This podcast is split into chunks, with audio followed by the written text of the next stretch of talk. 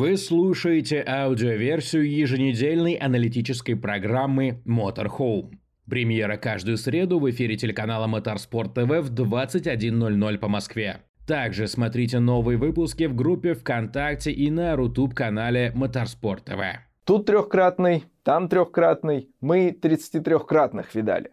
С вами программа Motorhome, в рамках которой мы продолжаем рассказывать о главных событиях недели в мире авто и мотоспорта – меня зовут Сергей Краснов. Поехали! Трехкратный. Да, друзья, это произошло. Один из самых ярких гонщиков современности, новозеландец Шейн Ван Гисберген, в третий раз стал победителем главной гонки Австралии 1000 километров Баттерста. В паре с соотечественником Ричи Стэнуэем они быстрее всех проехали 161 круг по трассе на горе Панорама, потратив на это 6 часов 7 минут и 7,5 секунд. Три первых места за 4 года – это, конечно, безумно круто. Но до 9 побед легенды Баттерста Питера Брока Шейну пока еще далеко. Тем более, что следующий сезон новозеландец проведет вдали от Австралии в американской серии NASCAR. Другой трехкратной прошедшей недели, конечно же, Макс Ферстаппин – хотя его третий чемпионский титул в Формуле 1 мы начали отмечать еще весной. Поэтому главным событием уикенда чемпионский титул голландца назвать сложно. Что же было основными темами для обсуждения в паддоке Формулы-1 и за его пределами, об этом мы пообщались с ответственным редактором российской версии сайта motorsport.com Александром Кабановским. Александр, главной новостью этапа в Катаре титул Макса не стал. Больше все-таки обсуждали бордюры, шины и жару. Начнем с первых двух. За что же так не взлюбил местный автодром шины Пирелли и как нашли выход из довольно-таки щекотливой ситуации? Знаете, есть такая поговорка «не было печали, купила баба порося». Вот в данном случае примерно такая история имела место. Потому что трасса в Катаре, она была построена в 2004 году, принимала этапы Мото Гран-при. Да? В общем, она была современной, хорошо оснащенный, но все-таки Формула-1 это Формула-1.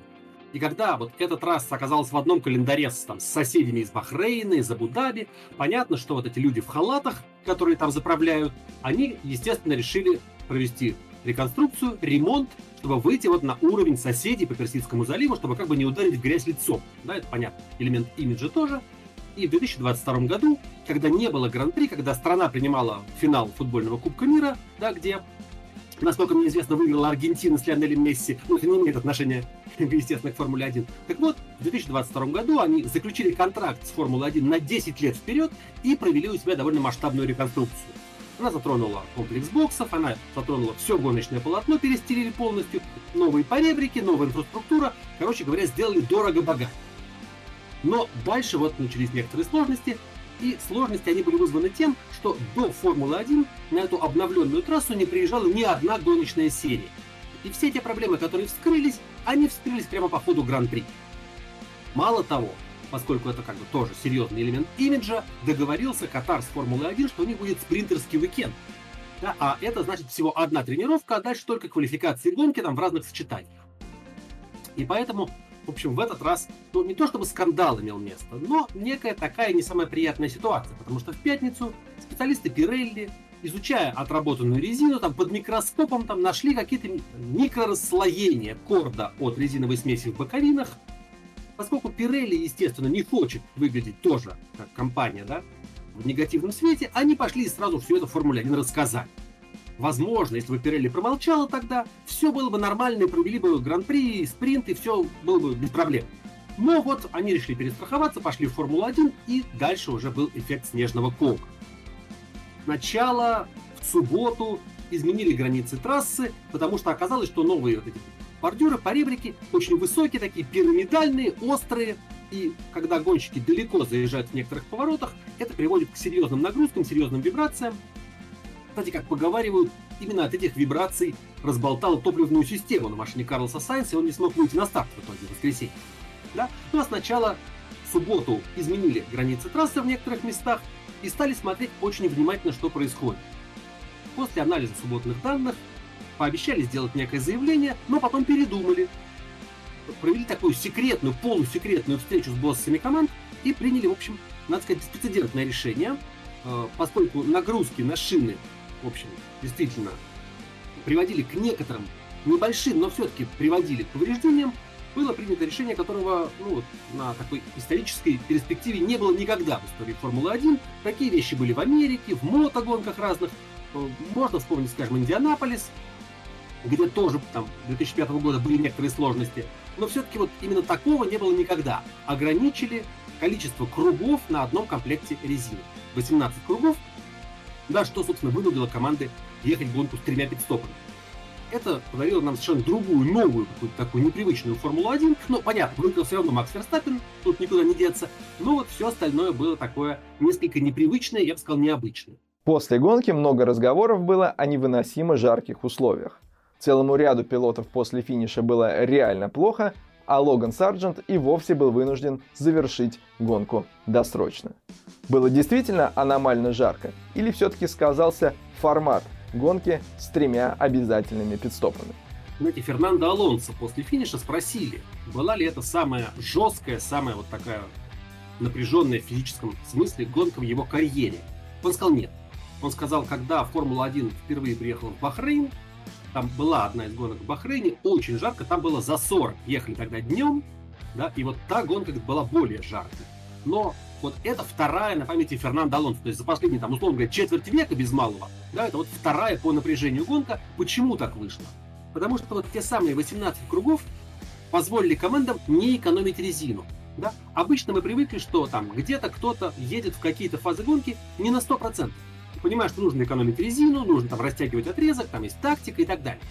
В этот раз все было иначе. У тебя есть 18 кругов, шины хард и даже медиум. 18 кругов позволяют атаковать на максимуме.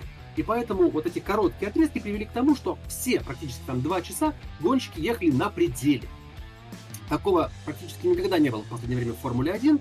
И это, конечно, усилило нагрузку. Плюс 40 градусов да, жара и еще и вот постоянная максимальная такая квалификационная атака. Поэтому действительно были очень большие нагрузки физические.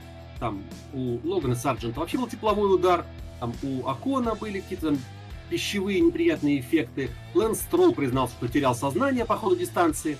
Там многие пилоты после финиша обратились в медицинский центр. И вот даже Международная федерация после гонки в понедельник поздно вечером выпустила специальное заявление, что мы увидели эту ситуацию и мы не допустим такого впредь. Потому что у нас, конечно, атлеты, атлеты сильные, тренированные, но даже для них это оказалось слишком. Ну, что говорить, конечно, не самая холодная пора э, вот в этом районе Персидского залива начала октября, но в будущем году, напомню, этот гран-при да, на трассе Лосаю, он перенесен аж на 1 декабря. Вот хочется верить, что это поможет немножко ситуации. И все-таки Макс чемпион, трехкратный. Но до финиша еще целых пять этапов, причем два из них пройдут на территории Соединенных Штатов Америки и еще один в Мексике. Это все очень важные для Формулы-1 рынки. Не стоит ли Либерти задуматься об изменении формата сезона, может быть, пойти по пути Наскара, где чемпионство в любом случае решается на последнем этапе, чтобы в будущем избежать необходимости проводить 5 ничего не решающих раундов? Хочется верить, что, в общем, вот те меры, которые принимают Либерти, на самом деле в последнее время, да, они очень-очень всегда деликатные. Вот вспомните, одна из таких классических историй – это э, возможность для маленьких команд, которые плохо выступили, проводить больше времени в аэродинамической трубе. Да? Это очень правильный подход. Это не такое, как бы сказать, приказравнивание. Да? Это вот некая такая среда, которая действительно позволяет кому-то догонять, кому-то кому там, немножко сдерживать лидеров. Да, вот еще одно было недавнее решение, это, опять-таки, маленьким командам отстающим позволили больше инвестировать в инфраструктуру. То есть Либерти все делает очень деликатно, очень грамотно. Но вот, к сожалению, для Либерти есть такой человек Эдриан Ньюи, да, который умеет строить эти гоночные машины так, как не умеет никто другой. Если говорить о будущем Формулы-1, Пирелли остается? Насколько я понимаю, официального заявления еще не было. Вроде как Официального заявления можно ждать на этой неделе, как источники говорят. Действительно, в этом году у Пирелли, наверное, впервые была серьезная конкуренция. Японцы из Бриджстоун прониклись, вот, да, то, о чем мы говорим, маркетинговым потенциалом новой Формулы-1 и решили включиться в борьбу, вернуться вот эту старую реку свою. Но, видимо, все-таки опыт Пирелли, понимание ситуации, там какие-то технологические наработки, да, они пока позволили итальянцам удержаться впереди. Дело еще вот в чем, что Формулу-1 ждет э, довольно серьезный в плане технического регламента скачок в 2026 году, да, и было бы, конечно, очень неплохо вот этот момент пройти с знакомым поставщиком, да, когда э, меняются и моторы, и шасси, хотя бы чтобы резина была стабильной и знакомой. Может быть, вот такой аргумент возобладал, но в любом случае мы видим, что конкуренция нарастает. В этот раз действительно, ну, скорее всего, дадут Пирелли контракт еще на несколько лет, но вот дальше, мне кажется, все будет уже гораздо интереснее, в шинном плане тоже. Также ходят много разговоров об изменениях в размерах машин. Они станут уже и короче, а колесные диски меньше, с 18 до 16 дюймов их размер уменьшится, и все это с целью уменьшения веса автомобилей. Это все пока досужие разговоры или уже можно говорить о какой-то конкретике? Собственно, борьба идет за килограммы, потому что машины за последние там 20 лет, не говоря уже там про 40 лет, тем более про 60, они стали ну, настолько крупными, настолько огромными, да, вот вся эта аэродинамика работала, то это как бы уже не совсем те юркие, шустрые, стремительные автомобили, которые вот были прежде. Да, и неудивительно, что еще на некоторых трассах делаются рекорды, там еще чуть ли не Михаила Шумахера, там, 2004 года, да, потому что уж слишком большая была прибавка в килограммах и на гибридные установки, и на, опять-таки, вот новые колесные диски, там 14 килограмм прибавила Формула-1 только за счет дисков. Да? И сейчас действительно взят курс на некоторое вот это вот прекращение этой тенденции, разворот ее. И здесь э, получается так, что действительно машины станут компактнее, меньше, меньше, шире, уже там, да, и так далее. Вот. Но вот эти нынешние 18-дюймовые диски, они при этом как-то будут смотреться уже, наверное, немножко через чу. Пока официально, естественно, ничего нет, но слухи вот в данном случае точно не на пустом месте возникли, и совершенно очевидно, что идет такие разговоры, идут обсуждения, и по всей видимости обсуждается вариант некоторого небольшого уменьшения до 16 дюймов. Наверное, это будет логично, потому что это будет и легче, и это будет как-то соразмернее вот этим новым, более компактным автомобилям. Утвердят или нет, большой вопрос. Тут, как всегда, у каждого тысяча мнений, там, поди договорись.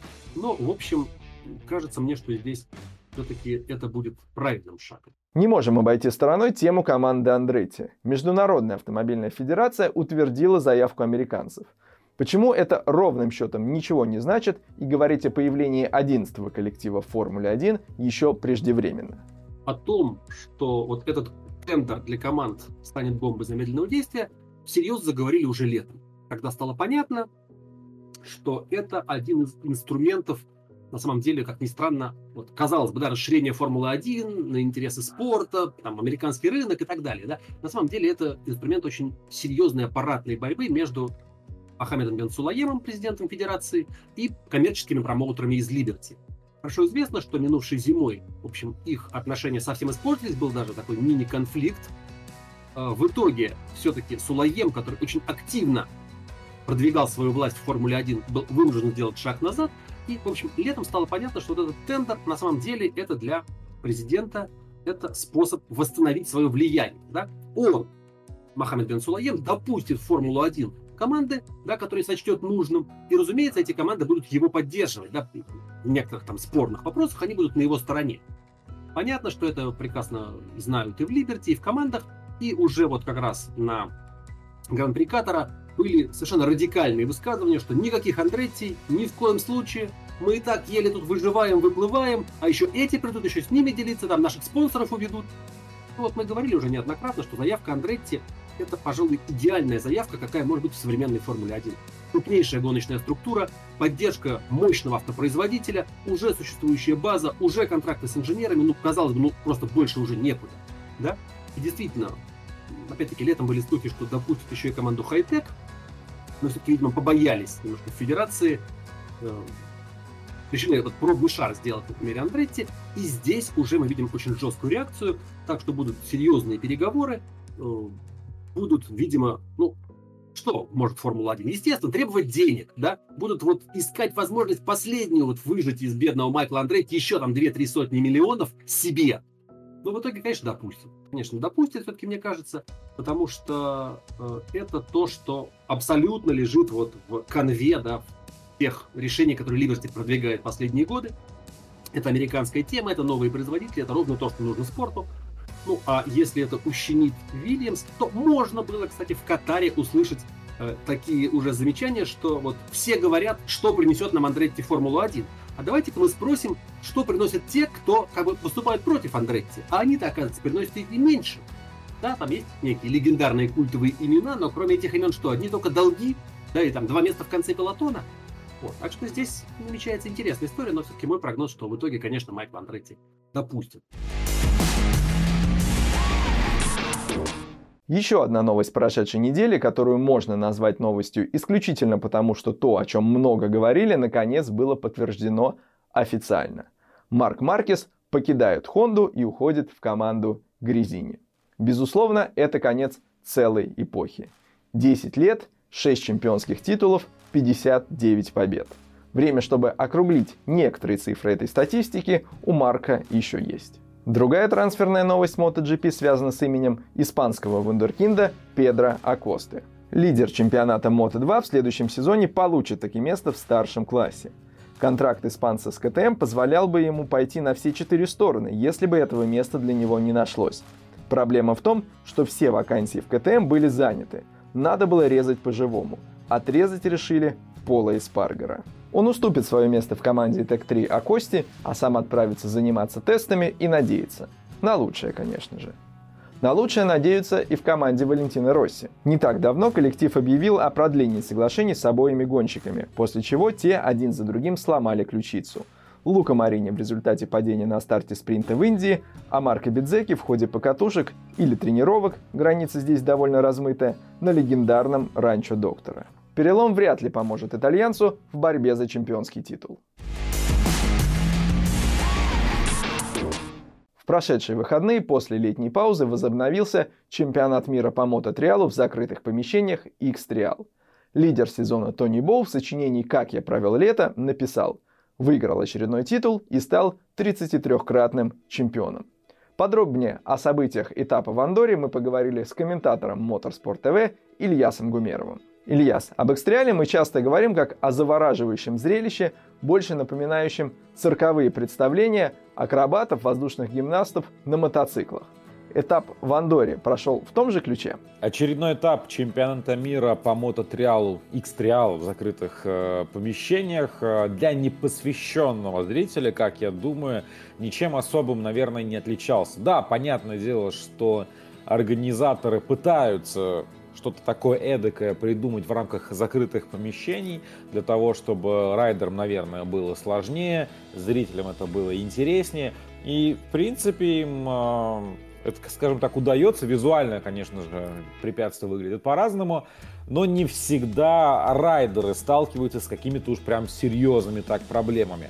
А, в отличие от того, что мы видели на удивление в Андоре. Ну, понятное дело, что к этому этапу Тони Боу, лидер чемпионата, и прибыл он сюда в этом статусе, в статусе фаворита, тем более, что в эту полугодовую паузу он смог оформить очередной свой титул чемпиона мира. Правда, ну, это имеется в виду титул чемпионата мира скажем так, в открытых э, пространствах, есть э, Кубок наций, есть отдельно статус чемпиона мира в закрытых как раз таки помещениях, говорим вот мы об X-триале как раз таки. И у Тони Бол их уже более трех десятков. Я не знаю, считает он их сам или нет, может быть уже давно на самом деле перестал, но не суть. И до финального раунда соревнований в целом плюс-минус все выглядело так, как мы привыкли. Не всегда у Тони Боу, может быть, получалось идеально, причем после первого раунда он не являлся лидером, то есть были у него ошибки.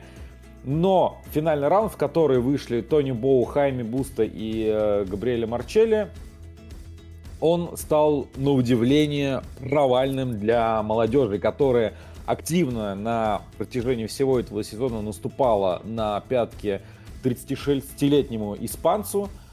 Но в этот раз секция за секцией им не поддавалась. Если не ошибаюсь, 5 секций из 6 в финальном раунде а, молодежь откровенно провалила. По 5 максимальных штрафных, штрафных баллов. И Тони Бол, который тоже ошибался, конечно же, но все-таки смог здесь превзойти э, своих юных соперников. Видимо, действительно организаторам э, удалось, э, скажем так, вот эти препятствия подготовить таким образом, что ну, молодежь, скажем так, то ли из-за летней паузы, а то ли просто, скажем так, не справилась с ней. И Тони Боу э, в очередной раз подтвердил свой статус многократного чемпиона мира. Э, так что в этом смысле Андора, наверное, таким некоторым исключением из ряда э, этапа в этом сезоне, я считаю, все-таки стало, потому что откровенно было соперником очень и очень сложным на финальном раунде. Непривычно, когда финалисты не могут э, справиться с пятью из э, шести секций, причем на пару, ни тот, ни другой. В этом сезоне основную конкуренцию Тони Боу составляет молодежь, прежде всего в лице Хайме Буста. А вот Адаму Раги, похоже, все сложнее обманывать возраст. Действительно, на протяжении как минимум прошлого сезона Адам Рага был активным преследователем Тони Болл, но уже в этом году, в принципе, его а, подвинули в рамках каждого отдельного этапа, мы видим, а, как он а, периодически не проходит, между прочим, в финал. Ну и по чемпионату для него сейчас лишь четвертая позиция, причем проигрывает он Тони Боу аж 51 балл Э, по итогам пяти минувших этапов. Э, Адам Рага, может быть, в силу возраста, ну, чуть-чуть он все-таки старше Тони Бол, не так сильно, но все-таки уже за 40, э, если не ошибаюсь ему. И по выступлениям видно, что, наверное, Адам Рага потихонечку, наверное, все-таки заканчивать карьеру. Я не хочу сказать, что Адам Рага уже не торт, что называется, но все выглядит так, что, наверное, его карьера как вот э, человека, который борется за чемпионат, она потихонечку подходит к своему, наверное, завершению все-таки. И, кстати, помимо положения в чемпионате по мототриалу в закрытых помещениях, как раз и на минувшем чемпионате мира по мототриалу, скажем так, э, на открытом пространстве, э, Адам Рага тоже не присутствовал на итоговом подиуме, то есть как раз Хайми Буст и Габриэль Марчелли заняли вторую, третью позицию, хотя годом ранее Рагом был третий, а в 21-м, 22-м и так там на 10 лет назад Рага был стабильно вторым, то есть с 2007 года, вот если посмотреть даже, да, когда он стал серебряным призером, а Тони Боул был э, победителем, соответственно, этого чемпионата. И по 2021 вот они ушли так, первый, второй, первый, второй, то есть без изменений. Но вот это, по сути, первый год, когда его на итоговом подиуме не оказалось. X-Trial в каком-то смысле повторяет э, судьбу, в том числе, наверное, чемпионата по грузовикам европейского, Формула-1 других, где есть явный фаворит, но, скажем так, математические шансы на чемпионство у преследователя сохраняются. Ну, я так понимаю, что у Буста они точно есть, у Габриэля Марчелли предполагаю, что тоже да, но это очень сложно себе представить. Так или иначе, 100% мы с удовольствием будем наблюдать э, за борьбой э, за э, серебро по итогам сезона. Опять же, давайте не забывать, что каждый отдельно взятый раунд э, этого сезона это действительно уникальное шоу, потому что эти ребята иногда, мне кажется, вообще просто забывают про какие-то возможные, все либо возможные законы физики. Сезон X-Trial продолжится 4 ноября в Мадриде. Не пропустите прямую трансляцию на телеканале Motorsport TV. В Астон Мартин решили присоединиться к старшему классу гонок на выносливость. Правда, решили еще в 2019 году, а потом передумали, чем спутали все карты и организаторам гонки 24 часа Лимана, и чемпионата WEC, и некоторым участникам. И вот британцы объявили, что возрождают проект гиперкара «Валькирия», с которым планируют прийти в WEC и в чемпионат американской гоночной серии IMSA в 2025 году.